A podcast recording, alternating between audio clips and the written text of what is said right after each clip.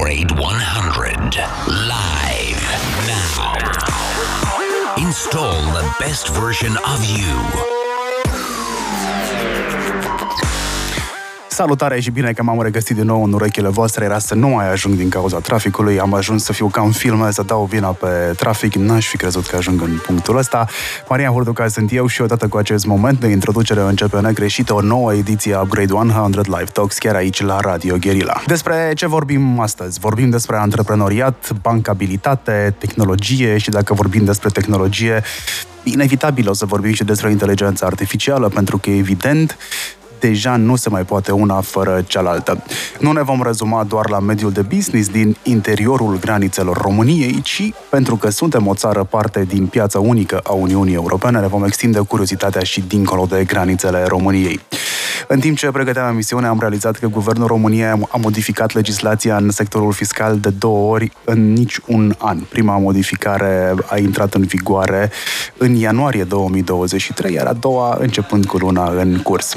Dacă tot suntem la o emisiune de tehnologie și cultură digitală, am întrebat AI-ul câte companii avem noi în prezent în România și mi-a zis că 1,1 milioane, dar am verificat încă o dată informația asta cu invitatul meu, pe care vi-l dezvălui imediat și am ajuns la concluzia că sunt undeva peste 700 de mii de companii active. Uh, numărul de companii nou înființate în România a crescut constant în ultimii ani, asta este sigur.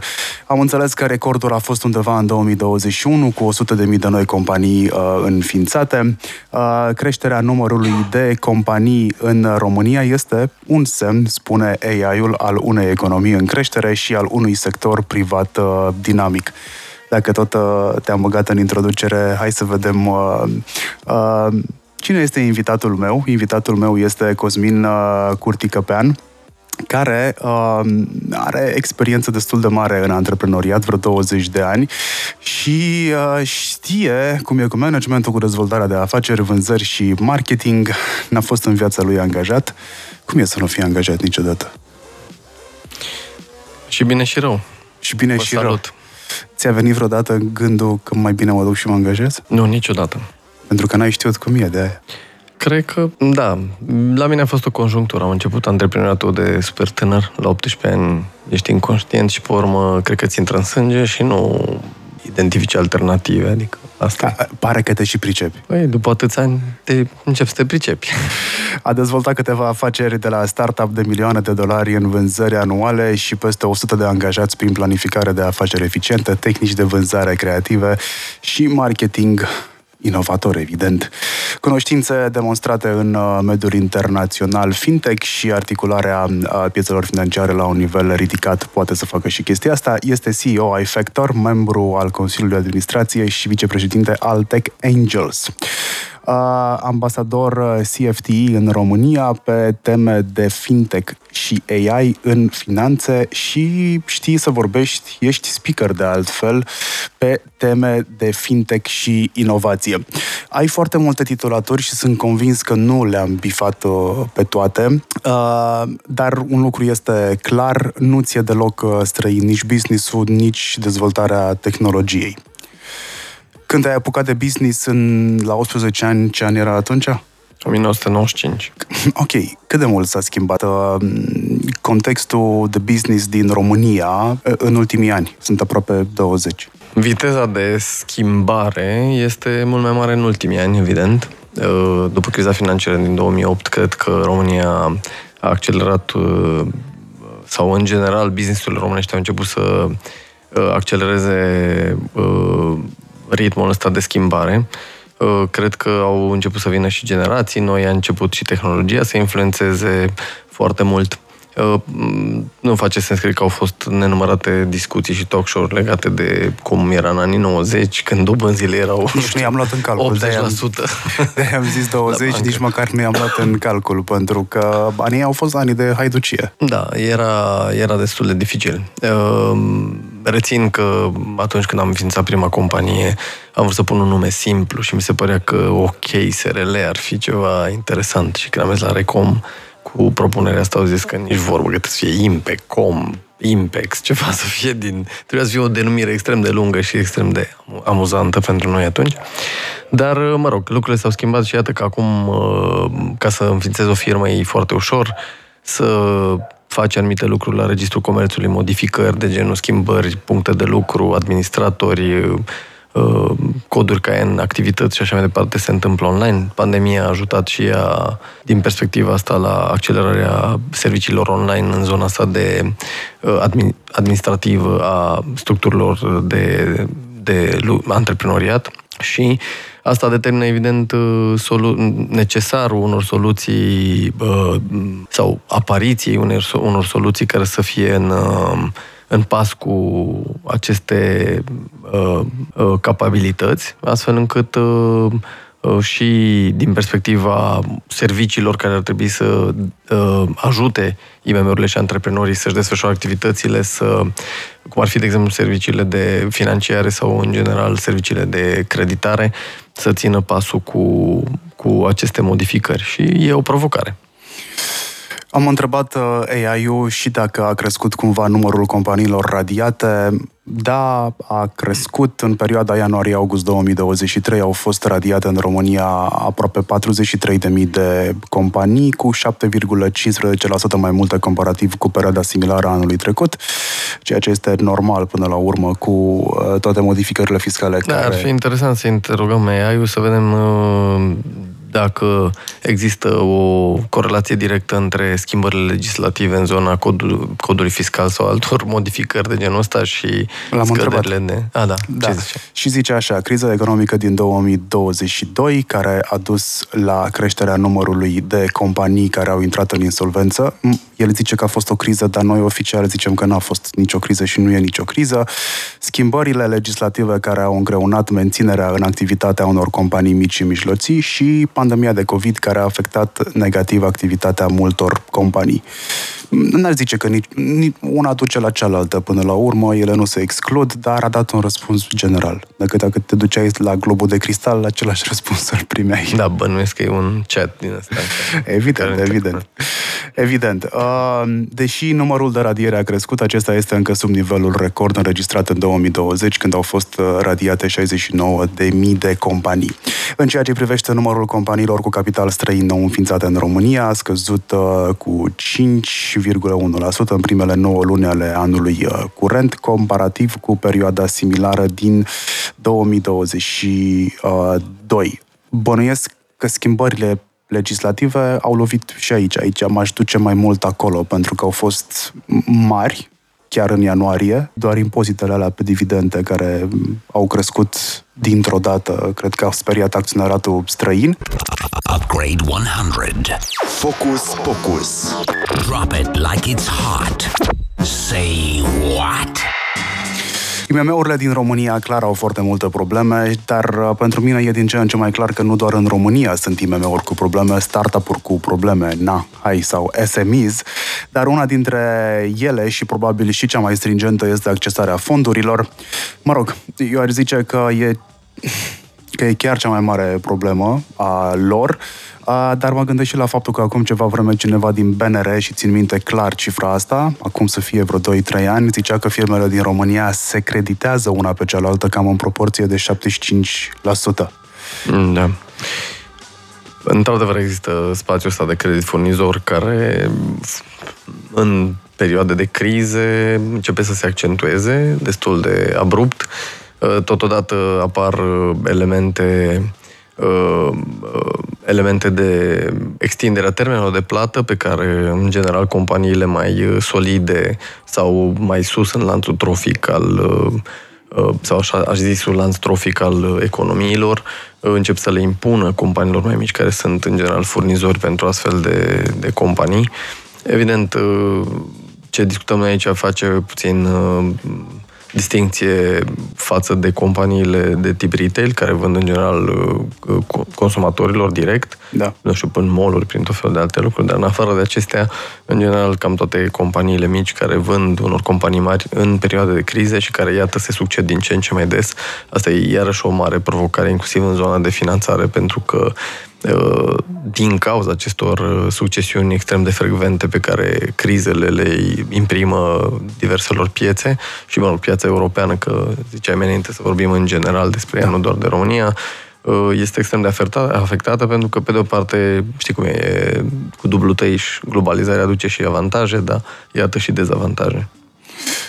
Piața din Europa se concentrează pe a dezvolta produse sau se concentrează involuntar pe a fi o piață de desfacere? Nu, nu. Piața din Europa este cu predilecție o piață creativă Ehm, dar e destul de interesant că, iată, o piață uriașă, cum e cea a Statelor Unite, atunci când vine vorba de startup-urile de tehnologie, da? deci companii care dezvoltă intellectual property rights, IPR, adică dezvoltă tehnologie, software și prin asta mă refer la un produs, nu servicii efectiv de codare, da? nu mm-hmm vânzarea unor servicii de, de programare, ci efectiv un produs pe care să-l expună piețelor pe diverse verticale.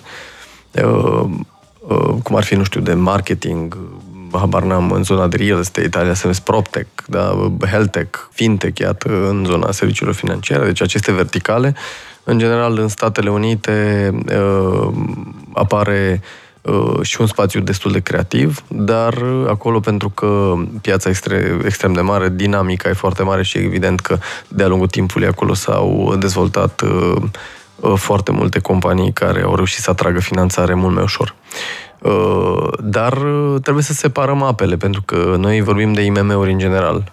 Small and Medium Enterprises, cum este denumirea în engleza da. a IMM-ului și a companiilor antreprenoriale mici, adică sunt companiile micro, mici și mijlocii în, în mare parte. Uh, Uh, se împart în două mari direcții. Sunt unele, mai puține ca număr, dar care generează un impact mare și vizibilitate mare, cel din zona de tehnologie și le numim pe acelea startup-uri, în timp ce uh, atunci când vine vorba de companiile brick and mortar sau uh, boring companies, cum se mai numesc ele, e vorba de companiile tradiționale care, nu știu, de la cafenele, brutării, fabrici de cărămidă, ce vrei tu, Astea sunt companiile cu capacitate de creștere liniară și evident că problemele companiilor uh, cele pe care, la care făceai tu referire, se disting prin această segmentare, în primul rând. Apoi, uh, după aceea, în funcție de industrii, de uh, zona geografică în care își desfășoară activitatea, tipul de competiție și așa mai departe, evident că se confruntă și cu alte probleme, dar Uh, așa în mare, dacă stăm să vedem un peisaj foarte larg pentru înțelesul tuturor ascultătorilor, uh, în cele două direcții se împart companiile. Cele care au capacitate de hypergrowth, adică cele care pot să crească foarte rapid în, uh, în zona de a atrage clienți, astea sunt startup-urile, pentru că ele expun, nu așa, un produs tehnologic, o aplicație, un program software, care poate să aibă o adopție foarte rapidă, dar atenție, particularitatea numărul unu aici este că Uh, costurile nu vin deodată cu această creștere. Costurile rămân la fel. Adică un software va avea nevoie tot, nu știu, de 20, 30, 40 mm-hmm. de programatori, dau un exemplu așa trivial, și în același timp poate să deservească, nu știu, și 100 de clienți, dar poate să deservească și milioane de clienți același, aceeași aplicație.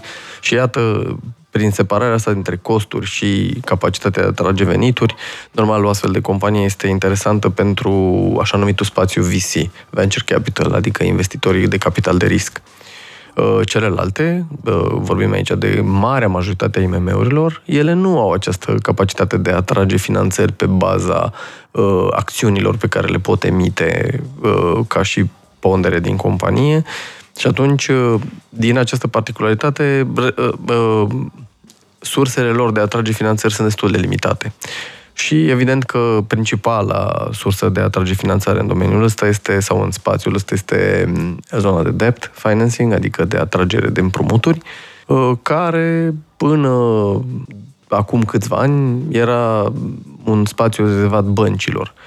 După care în Europa și nu numai, poate chiar cu predilecție în Asia, au început să apară destul de mult uh, zona de finanțare alternativă, în Statele Unite, evident, Și aici vorbim de diverse modele de finanțare alternativă. Uh, lumea face în general referire la crowdfunding, iarăși aici se împart apele destul de mult pentru că există equity crowdfunding, care în general poate să deservească doar spațiu startup-urilor, adică ceea ce spuneam înainte, categoria a doua de companii brick and mortar, care reprezintă din numărul total al companiilor probabil 99, ceva la sută, Ehm, deci acest număr mare de, și această pondere mare ehm, poate eventual în zona de finanțare alternativă să atragă crowd lending, acolo unde mai mulți indivizi, investitori privați, ehm, noi îi numim, din perspectivă profesională, îi numim retail investors, pot să se asocieze, să sindicalizeze la un singur împrumut către o singură companie. Și Uh, atunci, de exemplu, asta e un spațiu de finanță alternativă, dar există în foarte mare parte din lume, există ce se numește peer-to-peer lending, în zona de finanțare alternativă, uh, acolo unde, într-adevăr, există un peer care este antreprenorul sau compania pe care o reprezintă, care vrea să obțină o finanțare, un credit, în timp ce, pe partea cealaltă, pe o platformă tehnologică, poate să întâlnească un investitor sau o companie sau un peer de orice tip de structură non-bancară, evident, și care po- e dispusă să-i ofere acel împrumut. Și evident că um, aici mare provocare, de fapt, și cred că despre asta o să vorbim destul de mult, uh, uh, pentru ca și mare parte din ascultatori să, să, să înțeleagă. Bine, bănuiesc că foarte multă lume știe, nu cred că e vreo noutate, dar în general există două componente sau chiar trei care sunt extrem de importante în atragerea de finanță, finanțării pe care, în general, băncile sau acești investitori de tipul celor pe care i-am enumerat uh, au nevoie să le compună astfel încât să înțeleagă dacă banii ăia de mâine pe care îi dă antreprenorului azi se vor putea întoarce la ei, acel credit. Și pentru asta se face un proces care se numește, o procedură care se numește KYC, Know Your Customer, cunoașterea clientelei, cum spune BNR-ul, Uh, apoi există o procedură de underwriting, procedura în care mă subrog riscului pe care îl asum, adică pur și simplu mi-asum un risc că la un moment dat s-ar putea ca să nu mai obțin banii sau să fie întârziat, plătiți cu întârziere sau tot felul de alte riscuri. Și atunci se face această analiză de risc, care se numește proces de underwriting, uh, și pe urmă există un spațiu de monitorizare, dar în care intră foarte multe elemente de tip uh, compliance, reglementator cel de, nu știu, anti-money laundering sau uh, tot felul de alte uh, modele.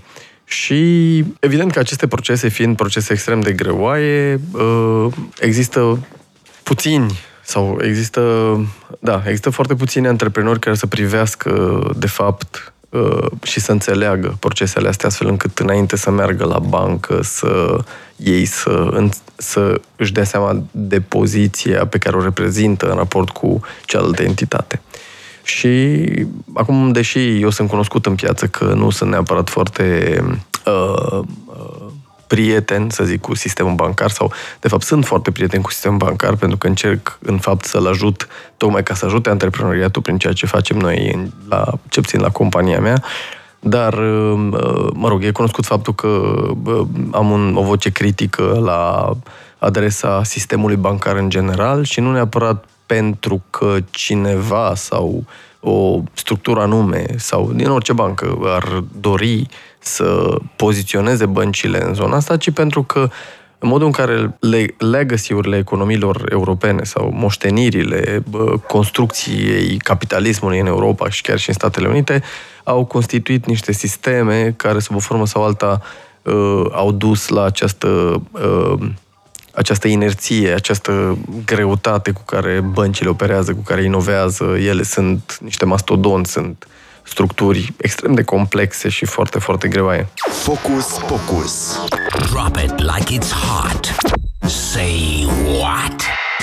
Vorbeam uh, în pauză că um, startup a primit-o așa de multă importanță încât s-a pierdut termenul în sine. Ce mai înseamnă un uh, ce înseamnă un startup uh, astăzi, Cosmin? În în, accep- în accepțiunea tehnică a, da. a termenului, uh, startup înseamnă o companie inovatoare la început de drum. Uh, termenul pleacă din Statele Unite, acolo, odată cu era uh, .com, în momentul în care au început să apară companiile care au această capacitate de a expune un produs tehnologic online, uh, puteau să crească foarte repede și să atingă piețele foarte repede și tocmai de acolo a plecat ideea de startup.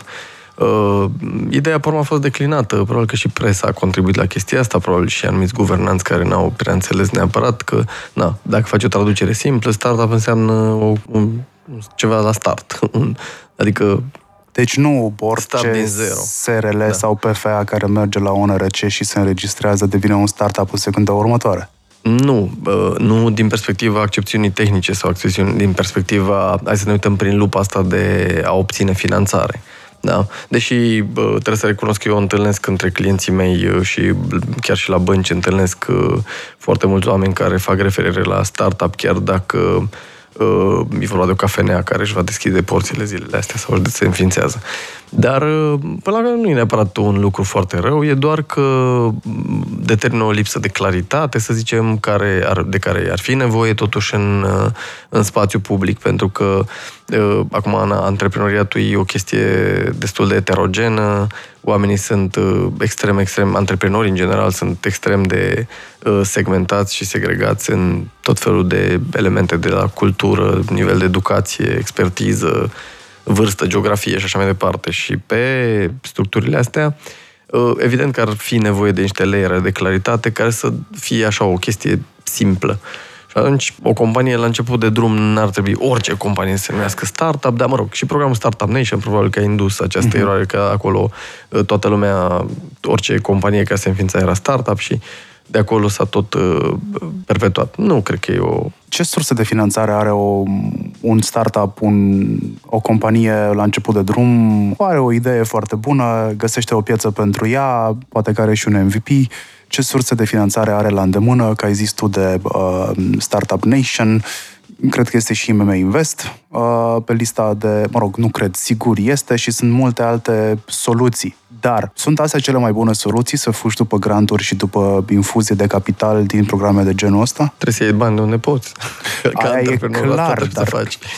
E lecția numărul unu pe care trebuie să o faci ca antreprenor. Uh, da, nu, un startup cu o idee, și iar dacă ne referim la o idee de tip tehnologic, uh, unul la mână că faza de idee nu prea mai contează. În general, există statistica asta că undeva la nivelul Uh, geografilor pe care noi le cunoaștem bine, sunt cel puțin încă o mie de oameni care lucrează la aceeași idee în același timp cu tine, chiar dacă tu nu știi. Noi întâlnim frecvent, acum vorbesc de supălăria de uh-huh. tech angels, de investitor, de business angel, uh, noi întâlnim frecvent uh, startup-uri care, sau antreprenori care vin și zic, domnule, noi nu avem concurență. Asta e primul semnal că ceva nu e bine acolo.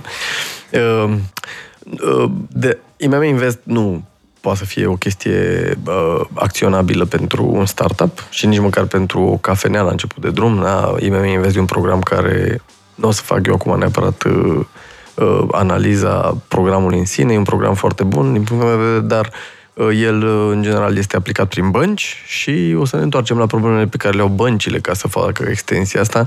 Adică IMM Invest e doar un credit bancar care are în spate o garanție. Și problema mare și în România și în alte părți este că antreprenorii au senzația că uh, o bancă, dacă are o garanție, o să-ți extindă acel credit, în timp ce nu e cazul. O bancă vrea să vadă un model de business sustenabil prin care businessul în sine, sustenabilitatea lui să ramburseze de fapt acel credit în timp ce partea asta de garanție de, de, pe care o reprezintă Fondul Național de Garantare uh, să reprezinte doar uh, o deblocare a unor uh, elemente de tip administrativ prin care acel credit să fie extins. Dar un startup, pentru că e la început de drum, o bancă nu are cum să-l identifice ca fiind sustenabil din perspectiva asta și atunci, în general, companiile care nu au măcar un an, doi de măcar 2 ani, să zic, de, de operațiuni și în care să arate uh, niște cifre financiare, nu o să poată să activeze programul ăsta. Un startup cu idee revoluționară, cum ai zis, în zona tehnologie, e, din punct de vedere, este obligat în zilele noastre să se uite și la granturi. Adică un antreprenor care nu se uită și la granturi, uh, în special în zona asta de dezvoltare, în zona de cercetare, de transfer tehnologic, Uh, conlucrarea astăzi cu centrele de cercetare, cu uh, universitățile sau cu tot felul de alte spații de cercetare în aproape orice domeniu, mi se pare absolut, absolut obligatorie da, da. pentru da. inovație. Nu arată foarte bine dacă te uiți pe cifrele de la Ministerul Cercetării, Inovării și Digitalizării. Adică da, vă zic avem... că vorbim de Europa acum, da, ok. Dacă ne întoarcem în România, într-adăvăr există niște probleme. Aici avem probleme și în zona de evaluare a granturilor, pentru că sunt cu adevărat puțini evaluatori care uh, înțeleg inovație. Uh, noi întâlnim frecvent uh, evaluatori care consideră inovația invenție și e vorba de două lucruri diferite. Ehm, apoi, iarăși, e complicat pentru că și dacă e un evaluator care, să zicem, știe tehnologie, e important să înțeleagă sub o formă sau altă aplicabilitate într-un model de business de tip, nu știu, Blue Ocean, care vine să genereze piață. Ea nu există încă, să mhm. zicem, și îți dai seama ce provocare se întâmplă acolo și așa mai departe. Pentru că, așa, mă rog, iarăși, nu, nu e de dat cu piatra. Văd în continuu că, mamă, noi în România suntem în urmă, că suntem noi am avut o istorie și economia românească are un traseu care, din nefericire, a avut multe influențe de toate felurile. Și cred că suntem pur și simplu în niște etape. Trecem prin niște etape. Marea Britanie, spre exemplu, ca să facem o comparație așa extrem de, de abruptă, în zona serviciilor financiare, ca să vă faceți o idee doar.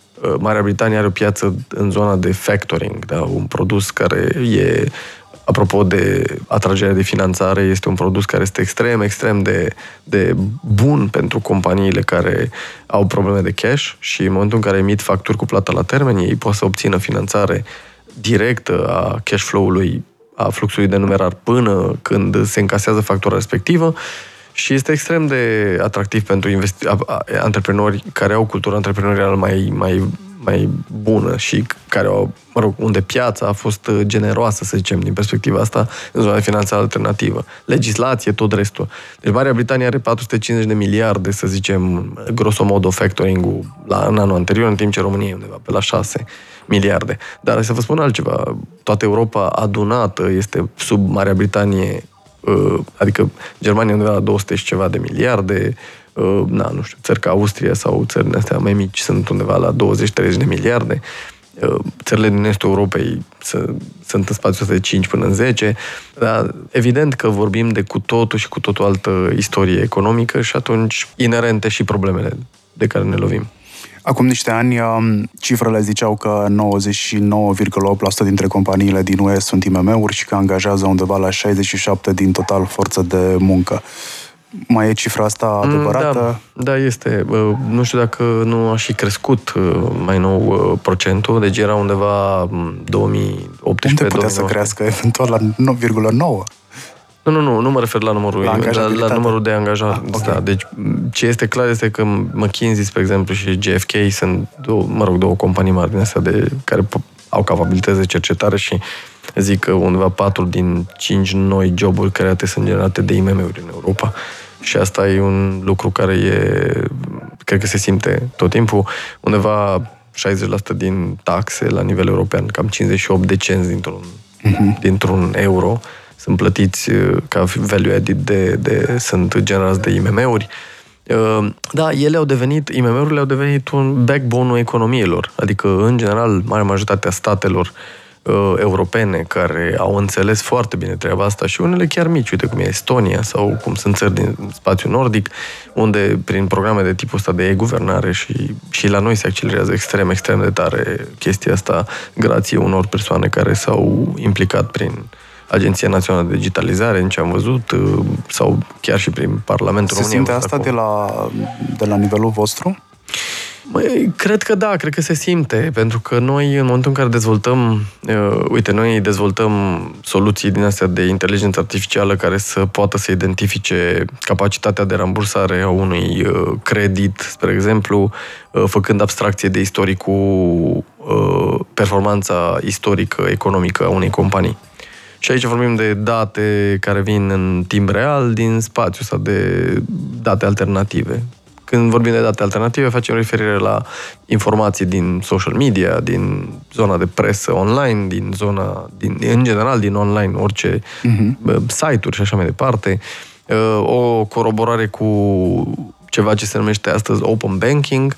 Există o directivă europeană care se numește Payment Service Directive 2 și urmează să se uh, introducă PSD3 a nu face referire la partide politice și uh, uh, practic uh, ce spune, de exemplu, această directivă este că tu uh, ai un cont la bancă și datele sau informațiile pe care tu le generezi în acele conturi, în formă digitală sau nu, uh, sunt uh, datele tale.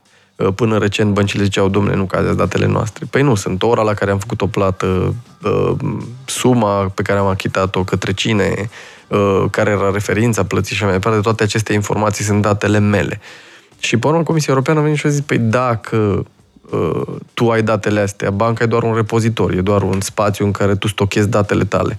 Cum am putea să facem ca dacă există alte uh, entități care ți-ar putea face un serviciu de altă natură, nu neapărat financiar, uh, și care, da, având acele date să-ți facă ție un serviciu mai bun, tu ar trebui să poți să distribui acele date. Și a apărut acest open banking, care prin API-uri, practic, conectează un... Practic o plată cont la cont. Upgrade 100. Newsfeed. It's a fast forward, baby.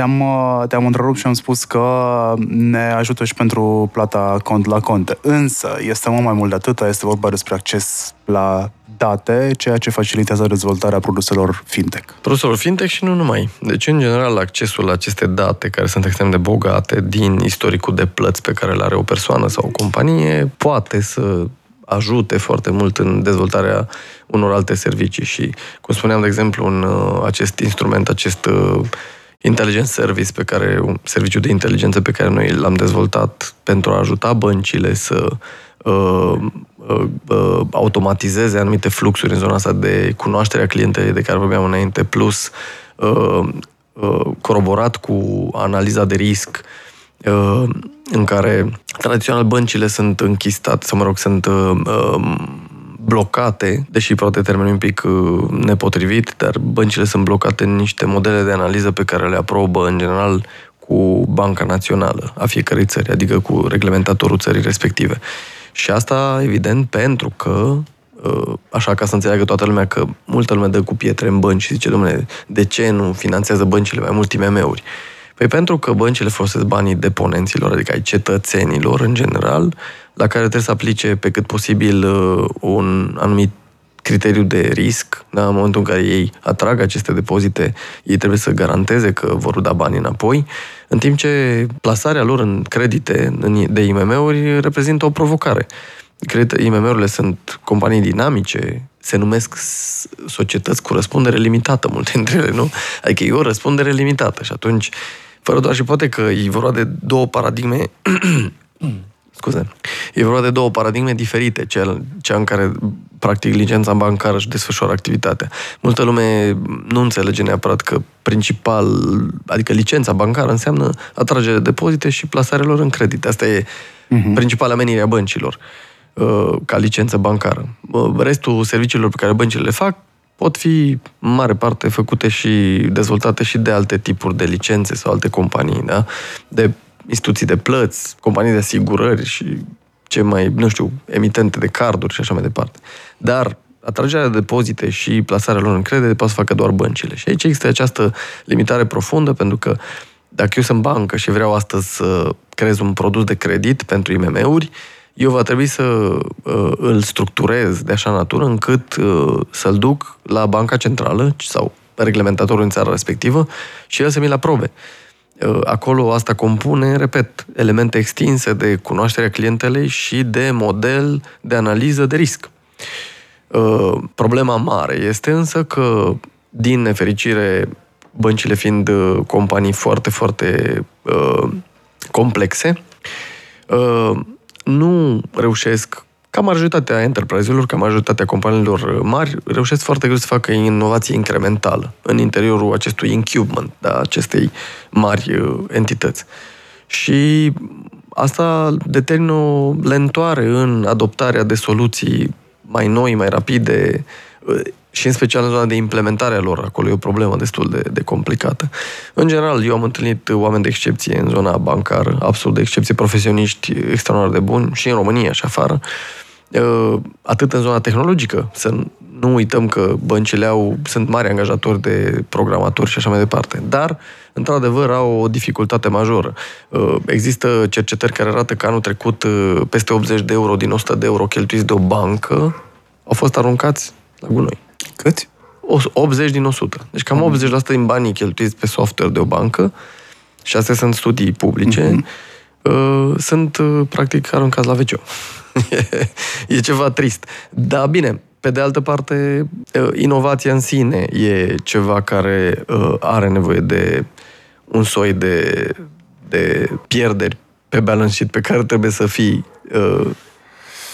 N-am pus la întâmplare jingle-ul cu newsfeed-ul pentru că se leagă de discuția noastră apropo de inovare. Um, Rich Mulholland, care este unul dintre speakerii pe care i-am avut la IQ Digital uh, Summit Timișoara și care a avut o prezentare de-a dreptul explozivă. Îți recomand să te uiți la ea pe iqdigital.ro și vă recomand și vouă să faceți asta spune la un moment dat că inovarea nu vine făcând ceva nou, vine când te oprești să faci acel lucru vechi pe care tu îl faci.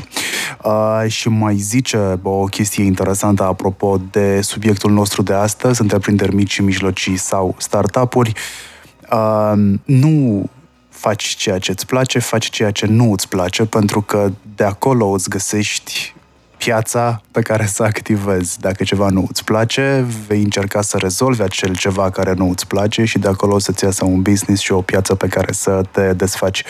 Deci, practic, nu do what you love, ci do what you hate. Găsiți uh, materialul ăsta pe iqdigital.ro, este proaspăt scos din uh, cuptoarele minților noastre a echipei de la Upgrade 100 și dacă tot suntem și la capitolul bănci, uh, recomandăm și materialul pe care l-am publicat pe același uh, site cu uh, Thomas Colaric, care este vicepreședinte operațional uh, și IT al uh, BCR, cu ocazia prezentării lui. Am beneficiat și de anunță în premieră, am putea spune chiar așa, că BCR uh, face o companie de investiții și dacă aveți nevoie de finanțare, bineînțeles că aveți nevoie de finanțare, get all the money you can, uh, de anul viitor din uh, ianuarie. Este prima companie de genul ăsta din România, dar știu că sunt modele și prin Europa sunt și alții care fac uh, asta, dar în România este prima companie, prima, prima companie, prima companie bancară care are o companie de investiții. Este vorba în prezentarea lui despre cum integrezi modelul de lucru al startup-ului într-o companie deja consacrată care se mișcă greoi, prezentare de altfel de văzut și da, uh, George by BCR este coproducător al IQ Digital uh, Summit uh, Timișoara și Vodafone, prietenii de la Vodafone sunt parteneri de uh, tehnologie. Continuăm cu emisiunea noastră după recomandările pe care uh, vi le-am făcut. Uh, și rămânem în aceeași zonă a problemelor pe care IMM-urile le au. Uh, ziceai că nu pot băncile să investească direct într-un startup care vine doar cu o idee pentru că nu are istoric. Asta înseamnă că creditele care se dau în momentul ăsta se dau practic uh, pe trecut și e destul de greu uh, să faci uh, o predicție a viitorului, dar am răspuns după semnalul ăsta. Focus, focus. Drop it like it's hot. Say what? Așa e. Uh, băncile astăzi folosesc aceste modele aprobate de reglementatori. Sunt niște modele destul de complexe de analiză financiară, motiv pentru care informațiile de pe balanța unei companii sau uh, situațiile financiare a unei companii sunt cele pe care se bazează. Acum, uh, evident, se face un soi de regresie liniară prin care să se Uh, prezică capacitatea de rambursare a unei companii bazându-se pe această regresie liniară. Uh, sunt foarte multe elemente care, din nefericire, nu permit neapărat o vizibilitate foarte bună în spațiul de IMM-uri, uh, și anume faptul că antreprenorii nu au neapărat o educație financiară bună. Și nu știu dacă e rău sau bine, o vreme am crezut și eu că e rău, Uh, poate ar fi bine, dar ideea este că azi, uh, așa cum tehnologia ne ajută la foarte, foarte multe lucruri, uh, cred că putem să facem abstracție de chestia asta și putem să facem această analiză a capacității de rambursare a unei companii, chiar dacă antreprenorul nu are un high financial literacy. Nu, vedeți, nu există neapărat o școală de antreprenoriat și dacă, de exemplu, avem de a face cu un tâmplar care își deschide un business, Nu știu dacă face sens, poate e un soi de provocare pentru ascultători să uh, mediteze așa cumva la chestia asta, dacă e un mecanic sau un, antre- un, uh, un, o coafeză care are un spirit antreprenor și își deschide o companie și mai angajează 2-3 oameni ca și el, dacă știe domeniul ăla foarte bine și acolo poate să uh, modeleze un model de business, mie mi se pare că e foarte bine. Pe urmă, dacă vrea să crească businessul ăla, evident că în accepțiunea uh, băncilor, asta ar însemna ca acel antreprenor să înceapă să facă, nu știu, o școală de finanțe sau ceva, o, o, o nouă facultate sau masterat, pentru că efectiv, compoziția instrumentelor cu care poate să facă management financiar o companie e destul de complexă. Contabilii nu fac treaba asta. Imaginează-ți că marea majoritatea companiilor au, companiilor mici au un contabil care lucrează într-un soi de black box, au un software pe care știu să-l manipuleze uh, și în care, nu știu, au sute de clienți, în care introduc niște facturi înseamnă ca o busolă financiară a companiei, ceea ce are nevoie banca, de fapt. Și atunci banca, pentru analiza asta, are nevoie să compună cash flow statement, uh, să facă balance sheet, să facă proiecțiile financiare, să le refacă efectiv pe baza informațiilor care vin de la, uh, de la antreprenor și care sunt limitate. Și atunci, din acest motiv, avem, întâlnim două blocaje mari, două bariere. Unu, costul extrem de ridicat al analizei, pentru că se recompun aceste modele.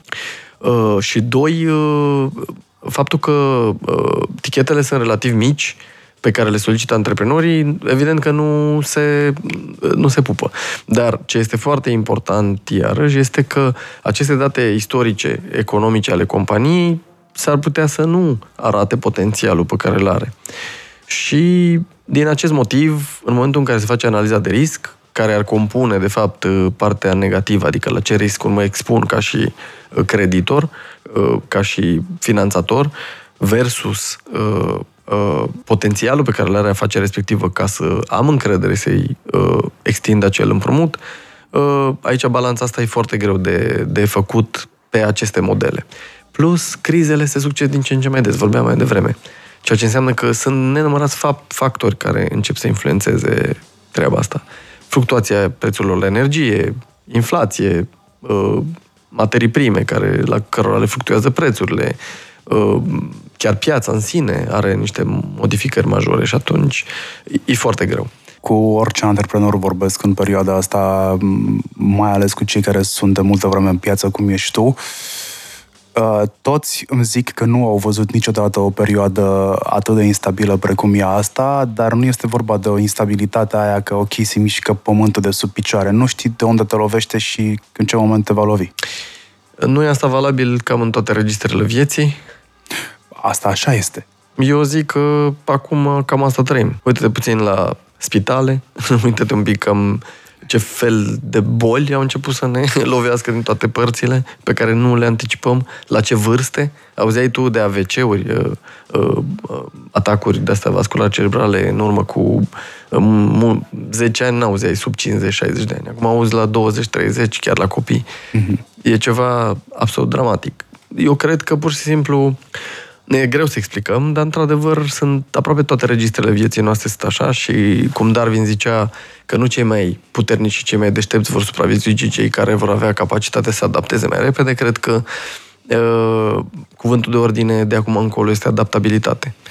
În timp ce mă pregăteam pentru emisiune, um, am ajuns cumva la concluzia că, băi, oamenii care trec prin perioadele astea de acum, care nu sunt deloc clare, deși na, toți căutăm claritate, dar dacă te-ai făcut antreprenor clar știai că nu o să ai niciodată claritate 100%. Sau nu? Însă de data asta este, e cum zic majoritatea, cum mai zici și tu, da, așa sunt lucrurile în toate registrele vieții, dar cred că perioada asta o să călească până la urmă niște antreprenori foarte buni pentru perioada care urmează. Doamne ajută! Păi, și eu cred că, repet, avem parte de, adică în teoria economică, clar știi din bun start de când înveți pe băncile liceului, chiar dacă faci economie cumva, înveți că din perspectivă economică nu există situații liniare, există fluctuații care sunt destul de bine definite, sau mă rog, nu bine definite, dar e clar că vor exista switch-uri și coborâșuri Problema, într-adevăr, mare este cât de repede se succed ele. Pentru că atunci când perioadele sunt mai lente, succesiunea lor are sau de, poate să imprime anumite capabilități de adaptabilitate. Dacă ele se succed foarte repede, te iau prin surprindere și atunci antreprenorii care nu sunt bine ancorați în business, care au urcat pe o oportunitate că ziceai mai înainte, te faci antreprenor și probabil că știi că nu vei. Nu, nu cred că e așa. Cred că majoritatea antreprenorilor, când încep, uh, în afară de, poate, dacă treci dintr-o corporație ca și angajat și te duci în antreprenoriat și primul lucru la care te gândești e că trebuie să-ți construiești reziliența la risc, ceea ce e perfect adevărat. Uh, și atunci îți pui problema, bă, cum fac să fac chestia asta să-mi funcționeze? Pentru că am stat într-un peisaj uh, destul de safe și acum am trecut într-un, în, într-un alt spațiu.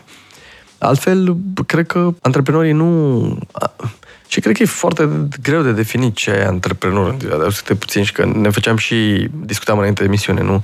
Câte companii sunt? Un milion? 700 mii? Da. Păi nu știu, antreprenorii, deși sunt și persoane fizice autorizate, sunt și uh, institut, întreprinderile individuale. În Marea Britanie, antreprenor, antreprenoriat se numește și sole trader, se numesc uh, antreprenori, adică întreprinderile individuale. Uh-huh. Da, uh, repet, pro- probleme sunt nenumărate, sunt foarte multe și povestea asta cu uh, educația financiară e o temă care e destul de vie cam în tot ce înseamnă instituții financiare. Băncile încearcă de pe vremea teutonilor să tot educe antreprenorii ca să poată să dea credit. Nu prea au reușit neapărat, sau, mă rog, uh, în măsuri relativ mici, pentru că se vede pe, se vede pe cifre. Da? Vorbim de Uh, bănci din România, din top 3, care au, nu știu, câteva sute de mii de uh, conturi de IMM-uri deschise, da, 4-500 de mii de conturi deschise și au mai puțin de 30 de mii de produse de creditare în ultimii 5 ani la acei clienți. Sub 10%. Da, sub 10%.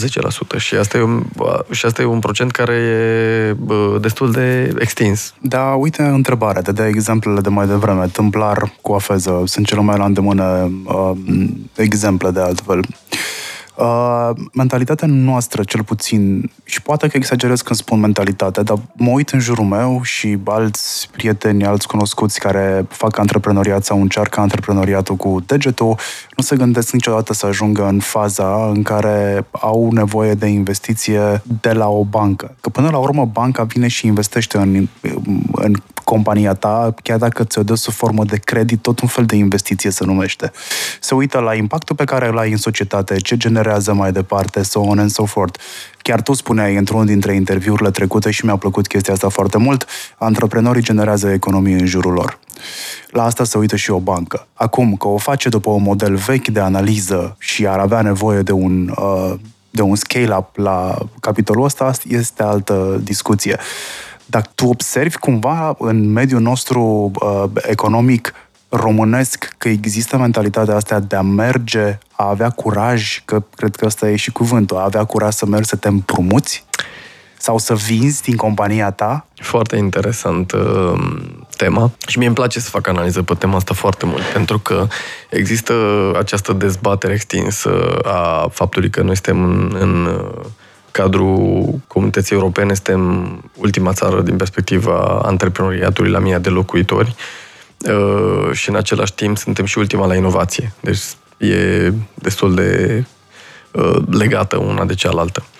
Acum, uh, chestiunea asta vine și pe fondul, într-adevăr, a dificultăților cu care, în general, oamenii, pe care, în general, oamenii cu care se confruntă oamenii. Și uh, ziceam de reziliență la risc. Ei, în momentul în care începe antreprenoriat, ai nevoie de un spațiu de reziliență la risc. Și trebuie să nu uităm că, și vorbeam tot așa înainte de faptul că uh, istoria României prin etapele economice și vorbim aici și de comunism a generat niște mentalități care nu sunt ușor de uh, uh, depășit. Spre exemplu, teama de uh, eșec. În spațiul este european, eșecul genera stigmă. Adică dacă tu ai un eșec, în general pleci de la premisa că nimeni nu o să te mai financeze, nimeni nu o să mai lucreze cu tine, nimeni nu o să mai cumpere de la tine și așa mai departe. Uh, și spre diferență, dacă hai să facem o comparație cu Statele Unite, unde eșecul este ceva extrem de ușor îmbrățișat, pentru că în cultura americană, plecând inclusiv din etapele de dezvoltare a Statelor Unite, nu așa, acolo a fost uh, o haiduceală destul de mare, adică uh, ei mergeau și plan, puneau steagul La pe asta mă terenul meu, gândeam da? și acum. Uh, După care poate era la altcuiva și trebuia să se dueleze și așa mai departe. Și re- reziliența la risc s-a construit diferit decât în, în Europa. Și să știi că în Europa, în general, avem de-a face cu o rezidență la risc și cu teama de eșec mult mai mare decât în uh, alte spații sau în spațiul St- Statelor Unite. Și asta a și determinat uh, diferențe majore în zona de investiții în inovație. Asta a determinat Comita- Comisia Europeană să vină cu fondul fondurilor, acel uh, European Investment Fund, cu c- care investește în alte fonduri de investiții și așa mai departe. Uh, eu îmbrățiș, uh, aplaud extrem de mult uh, inițiativa BCR-ului, pe care uh, uh, inclusiv eu, în momentul în care eram uh, la Inovix, am uh, ridicat de multe ori problema asta, în care prin uh, acest departament de social impact ei puteau să facă un braț în care acționarii, efectiv, uh, ai băncii să vină și să uh, verse niște fonduri care să meargă spre zona asta de equity funding, de atragere de finanțare, de finanțare pe bază de investiție de, uh, ac- în acțiuni. uh, și de capital de risc, pentru că, ev- evident, și aici se sparge povestea în două. Există așa numitele private equity-uri, care în general sunt fonduri de investiții care investesc în companiile cu capacitate de creștere liniară, dar care deja au istoric de business, sunt pe profit, sunt, adică au niște cerințe destul de uh, bine definite. În timp ce venture capital, uh, fondurile de capital de risc sunt cele care investesc în uh, capacitatea unei companii de a crește. Vorbeai la început de MVP, Minimum Viable Product, uh-huh. adică un prototip cu care vii și uh, cumva el trebuie finanțat. Și banca nu poate să facă sub formă de debt, sub formă de credit, pentru că, repet, modelele de analiză aprobate de reglementator, cu banii deponenților, adică ai cetățenilor, nu funcționează, nu se pupă ce trebuie făcut atunci este ca să convingi acționarii să vină și să facă un astfel de fond în care să fie de acord să investească în, în companii de genul ăsta. Și evident că în ultima vreme toată lumea se uită, pentru că mai ales odată cu crizele astea nu ai cum să începi să te uiți la partea de impact. Impact asupra planetei, impact asupra uh, societății în general. Și sunt foarte la modă fondurile de investiții acum, de venture, care uh, au niște componente din astea de ESG destul de uh, destul de robuste. Și, mă rog, într-un fel e și foarte bine, pentru că suntem într-o situație critică. Apropo de ce ne lovește. Uh, cum cataloghezi ino- inițiativele de genul, uh, ai zis tu, de Innovix, uh, nu știu, este și stupul de la BT, ce mai avem, Startarium, N-aș face Care o... sunt backed. N-aș face o... Nu, n-aș, n-aș, n-aș face o comparabilitate tu ai fost directă. în Innovix, cum, c- care e experiența pe care ai avut-o? Uh, eu am fost în Novix în prima cohortă de scale-ups și, mă rog, am făcut câteva amintesc și niște mentoring în, în zona asta de startup-uri. Uh, era la început. Era la început și uh, programele sunt diferite. De asta ziceam că uh, e bine că sunt toate inițiativele astea. De exemplu, Stup uh, uh, are inițiativa de a ajuta orice tip de antreprenor din orice tip de IMM, da? Uh, inclusiv ce ziceam înainte, cafenea, brutărie, uh-huh. coafiură și așa mai departe. Uh, în timp ce Innovix uh, este un program de accelerare, care acolo este vorba de startup-uri din zona de tehnologie și care uh, au capacitatea asta de hypergrowth. Uh, Experiența din Novix a fost o experiență foarte bună pentru că, uh, cel puțin programul cum a fost croit atunci, mă rog, mai avea el niște fisuri la momentul respectiv, dar s-a, uh, foarte repede s-a adaptat ulterior. Uh, Făcea un program de business development. În momentul în care ai o cohortă de startup-uri care sunt foarte la început, cum ziceai tu, la prototip, acolo e nevoie de bootcamp. E nevoie ca toată lumea să fie adunată și să se facă diverse sesiuni, nu știu, market engineering, uh, pricing strategy, uh, how to raise, nu știu, sau tot felul de alte sesiuni prin care antreprenorii, acei programatori sau acei oameni tehnici care uh, și-au luat inima în dinți, uh, încep să facă antreprenoriat, dar nu înțeleg neapărat modele economice, nu înțeleg neapărat uh, piață, marketing și așa mai departe. Ei știu că s-au lovit de o problemă și trebuie să o rezolve sub, sub o formă sau alta cu un software, dacă se poate. Și atunci ei vin și codează, fac niște programe software cu care să vină să rezolve acea problemă de care s-au lovit ei. Asta e foarte bine, dar au nevoie de spațiul ăla în care să fie investibili. Cum îi aducem acolo? Și sunt programele de accelerare. La scale-ups, acolo erau mai puține companii în cohortă și se face un soi de business development care trebuie mai croit pe fiecare mm-hmm. companie care deja are un, o tracțiune.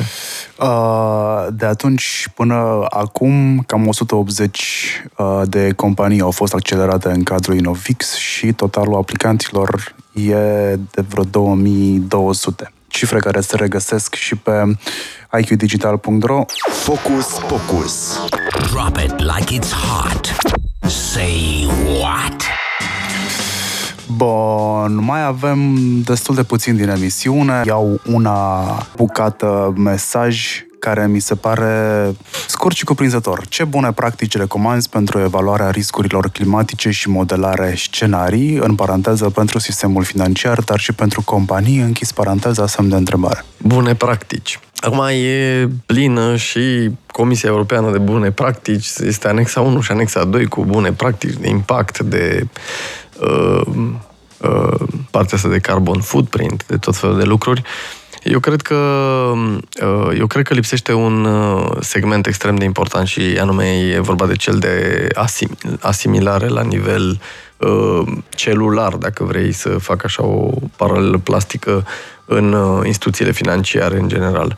Încă, din păcate, băncile finanțează foarte multe business-uri care sunt destul de poluante Uh, și care generează chiar și impact negativ în, în societate prin diverse, prin diverse uh, produse sau servicii. Și uh, fără doar și poate că ar, și cred că reglementarea se va duce și se duce de, de fapt în direcția asta. Uh, și vorbim de diverse tipuri de reglementare care uh, la capăt vom vedea și vom asista la cât de bine va fi implementată și cum vor fi adoptate de către marile companii și bănci de asemenea. Uh, vorbim aici despre, nu știu, de la reglementări în zona de inteligență artificială, care uh, acolo, de exemplu, sunt seturi de bune practici din perspectiva impactului asupra societății. Uh, vorbim de AI Act, care urmează da. să fie implementat și care... Se discută de niște ani? Da, se discută de niște ani. Măcar s-a ajuns deocamdată la, la o definiție clară care pare că e, în sfârșit, definiția AI. Ce înseamnă asta? Inteligență artificială. Apoi, uh, repet, în zona de impact uh, de tip ESG, acolo iarăși sunt o serie de reglementări care urmează să fie implementate și se văd deja, pentru că, de exemplu, în granturi, aproape la toate granturile, că vorbeam înainte de atragerea de, de uh-huh. a, să zicem ce la grant, că m-am trezit de multe da, ori vorbind e... de grant și se vorba de fondurile nerambursabile. Scuze dacă pe cineva uh, uh, ofensăm, că explicăm. Nu da, cred că ofensăm da, pe nimeni. Uh, deci fondurile nerambursabile, granturile în general sunt uh, deja supuse unor proceduri de achiziții care ar trebui să, care trebuie să uh, urmărească aceste seturi de bune practici, conform uh, uh, legislației europene, dar și există o um, anexă uh, tehnică din asta nu știu, DSO sau așa ceva se numește, care trebuie de fiecare dată notată, dar în continuare cred că suferă tot la partea asta de uh, implementare și ad, adoptabilitate în uh, extrem de profundă. Pentru că ea, din textul inițial, avea o anumită componentă și acum s-a ajuns la faza la care eu declar că dacă o să cumpăr acest microfon, el este, are un impact pozitiv asupra planetei pentru că e, folosește materiale mai puțin poluante față de anul trecut cu 20%. Și eu, în prima fază, declar, după care trebuie făcute pe la niște agenții, niște validări în timpul implementării proiectului și așa mai departe. Uh, na, probabil că e o prima etapă și probabil că vor trebui să va trebui să treacă. Pe... La fel vor, va fi și în cazul finanțărilor de, din partea băncilor. Eu cred că băncile uh, vor uh, fi obligate să nu se mai uite doar la profit, vor trebui să-și creeze indicatori și key performance indicators care să le uh, poată promova. Și noi, de exemplu, în cadrul acestui tool de analiză de risc pe care l-am dezvoltat uh, uh, la compania mea, suntem, lucrăm cu, lucrăm cu o echipă de cercetare din universități uh, din Europa, E vorba de cercetători științifici care, cu care lucrăm la anumite variabile pe care să le introducem în acest AI și cu care să putem determina impactul de uh, uh, carbon, de amprenta de carbon pe care o generează o activitate economică analizată. Cu alte cuvinte, dacă analizăm acea brutărie sau acel uh, acea uh, uh, acel atelier auto, da? businessul care cere credit. Uh, acolo va fi inițiat un index de amprentă de carbon, dar și de impact asupra planetei sau asupra societății, uh, după care se va analiza în ce context și cum finanțarea pe care o obține și pe care o extinde respectiva bancă va genera un impact pozitiv sau negativ în raport cu uh, acea uh, acel index pe care l-am calculat inițial. Și, în general, evident că vor exista niște elemente de punctaj. Dacă impactul e pozitiv, va fi o dobândă mai mică, vor fi niște elemente de genul ăsta. Focus, focus. Drop it like it's hot. Say what? Stăteam și mă gândeam că acum se maturizează, cred că, o generație de antreprenori mă gândeam în pauză, se generează și se uh, maturizează o generație de antreprenori uh, care a început antreprenoriatul așa. Unii că nu au avut de ales, alții că li s-a părut interesant și au, re- au rezistat și acum eventual își duc cunoștințele mai departe în familie, că familiile din care vin cei de acum n-au prea fost antreprenoriale. Da. De asta spuneam, deci nu cred că antreprenoriatul, adică antreprenoriatul poate să survină și să se nască din diverse lucruri. Uh, na, uh, uneori din expertiză într-un domeniu, uneori din identificarea unei probleme, uneori că nu te înțelegi cu șeful, uneori că ai, uh, ce știu, ai văzutul la alții și așa mai departe.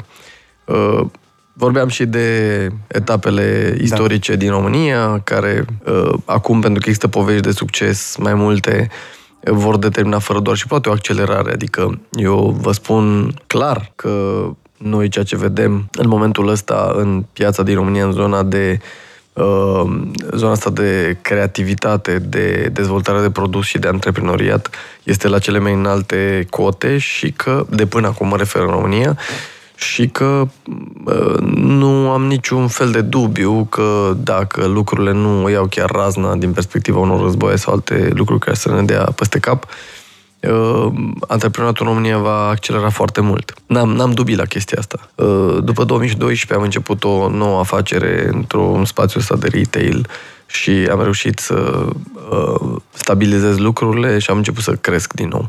Din 2016 am început să și investesc în companii și în startup-uri. De atunci, sau mă rog, ulterior am început, am aliniat și eu cu Tech Angels, cu această comunitate de business angel, cea mai mare comunitate de business angel din România. Și iFactor a început uh, povestea prin recrutarea unui bancher. deci a fost uh, povestea iFactor e că Uh, în fapt, eu am plecat de la o frustrare împotriva băncilor și eram convins că băncile sunt rele și urâte. Uh, mi-am schimbat părerea uh, scurt timp după, în scurt timp după, după ce am început, de fapt, să dezvolt compania. Și noi am plecat de la în 2000, adică am recrutat efectiv un bancher, un prieten al meu care era ofițer de risc, chief risk, chief risk officer, așa se numește CRO, la uh, o bancă străină din România și el olandez și am zis, uite, hai să facem ceva, eu știu să fac software, tu știi cu servicii bancare să concurăm băncile cu un serviciu de tehnologie, ceva, o chestie. Și de acolo s-a născut ideea, am făcut, uh, inițial am făcut un uh, marketplace unde IMM-urile pot să aplice pentru finanțare pe produsul de factoring, adică vânzarea unor facturi cu plata la termen, a nu se înțelege că se pot vinde facturile la care le-a trecut termenul, că mulți uh, nu își încasează facturile și cred că factoring-ul se duce în spațiu la apropo de educație financiară. Nu, factoring-ul este serviciul care, aia se numește collection, deci partea de recuperare de creanță.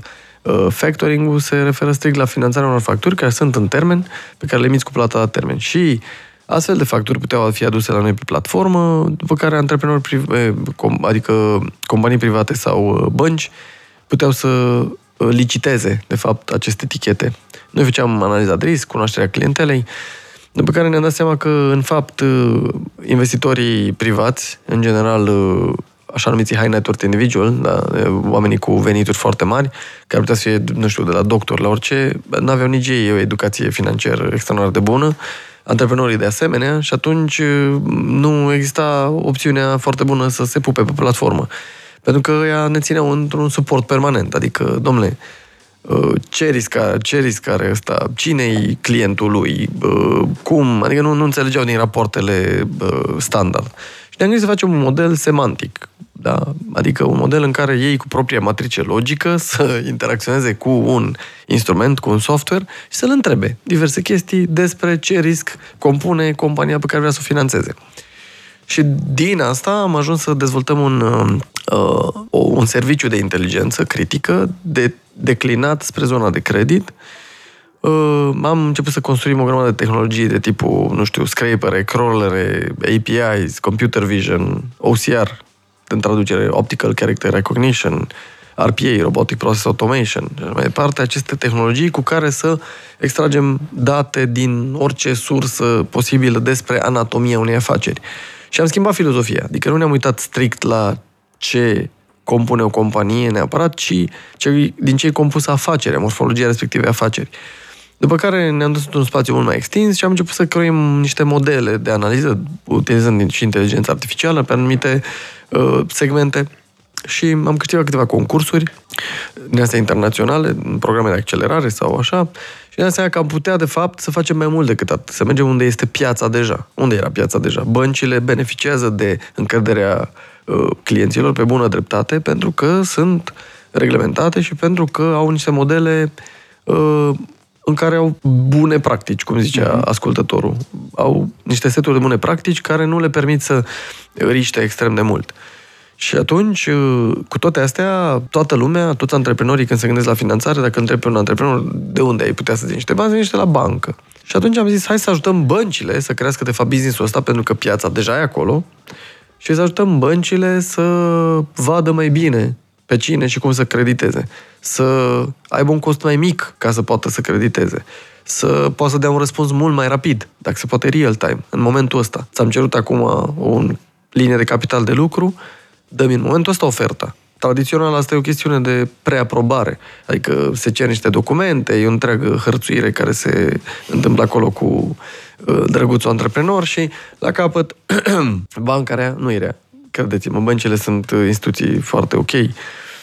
Am zis înainte cam ce probleme sunt de fapt în spate și uh, banca trebuie să facă acea analiză și să zică, uite, îți dau sau nu îți dau. Și atunci se face o preaprobare, pe urmă se duce la vânzătorul băncii și el zice, uite, asta e oferta mea, dacă clientul acceptă, după două, trei săptămâni, evident, deja poate mai fost și în alte locuri, și mai departe. Și deci procesul ăsta de a primi un răspuns rapid, cu documentație foarte puțină și uh, inclusiv în zona de aprobare lucrurile se meargă foarte repede, astea sunt critice și eu cred că viitorul uh, creditelor în zona de credite de business uh, se va duce acolo unde vor fi Adică niște instrumente vor ști mai bine despre afacerea ta decât știi tu, dacă ai încredere suficientă să-i dai acces la date și îți va face propuneri pe diverse modele de preț, furnizori. Poate să facă și predicții de succes? Asta face în general. Da, adică deci există... să ajute băncile să facă, să înțeleagă și ce o să urmeze sau ce ar putea să urmeze. Exact, deci există mai multe layere, există partea de eligibilitate, există partea de alerte, alerte atât de potențială fraudă sau de risc, uh-huh. de default, de, dar de insolvență, dar și alerte de potențial de business. Îmi cere cineva, și avem un minut pentru asta la dispoziție, îmi cere cineva pe WhatsApp să recomanzi un podcast sau o carte sau, mă rog, un autor. Uh, despre? Ca așa... Uh, e o întrebare bună. Cred că are legătură cu mediul economic. Nu se menționează. Da. Uh, cred că dacă e din spațiul de tehnologie și e da. ceva ce și pe mă pasionează, evident, aș recomanda Exponential Organizations de Salim Ismail. Da? Avem un interviu. Uh, aveți și voi interviu și de asta am și făcut analogia cu el, pentru că și pentru mine e un soi de mentor, e uh-huh. uh, o persoană care, mă rog, a reușit să capteze foarte, foarte bine această diferență între capacitate de creștere, piețe, tehnologie și așa mai departe. Conjuncția asta e foarte frumos uh, uh, analizată. Ehm, de asemenea, ehm, nu știu, ar mai putea să fie, ca și podcast, uite, în România sunt, cred, câteva. Eu trebuie să fiu foarte onest, nu sunt neapărat consumator permanent al unor podcasturi, Nu, Nu, era una sau alta, nu trebuie Ah, să-mi ok. zici un podcast. Deci, mi-e suficient Salim Ismail, sper că și cine a întrebat uh, este mulțumit cu răspunsul. Marian Hurduca sunt eu, invitatul meu a fost Cosmin uh, Curti Căpean, antreprenor cu peste 20 de ani de experiență în domenii precum management, dezvoltare de afaceri, vânzări și marketing, dați de el uh, în online. Uh, ești prezent pe rețele, dar nu știu cât de activ ești acolo. Nu sunt decât pe rețeaua profesională, dacă pot să Aia, zic LinkedIn, numele. Da, altfel putem nu să-i sunt zicem. absolut Suntem nicăieri. din ce în ce mai mulți acolo. Da. Deci, în afară de asta, nu am niciun fel de social media, așa că...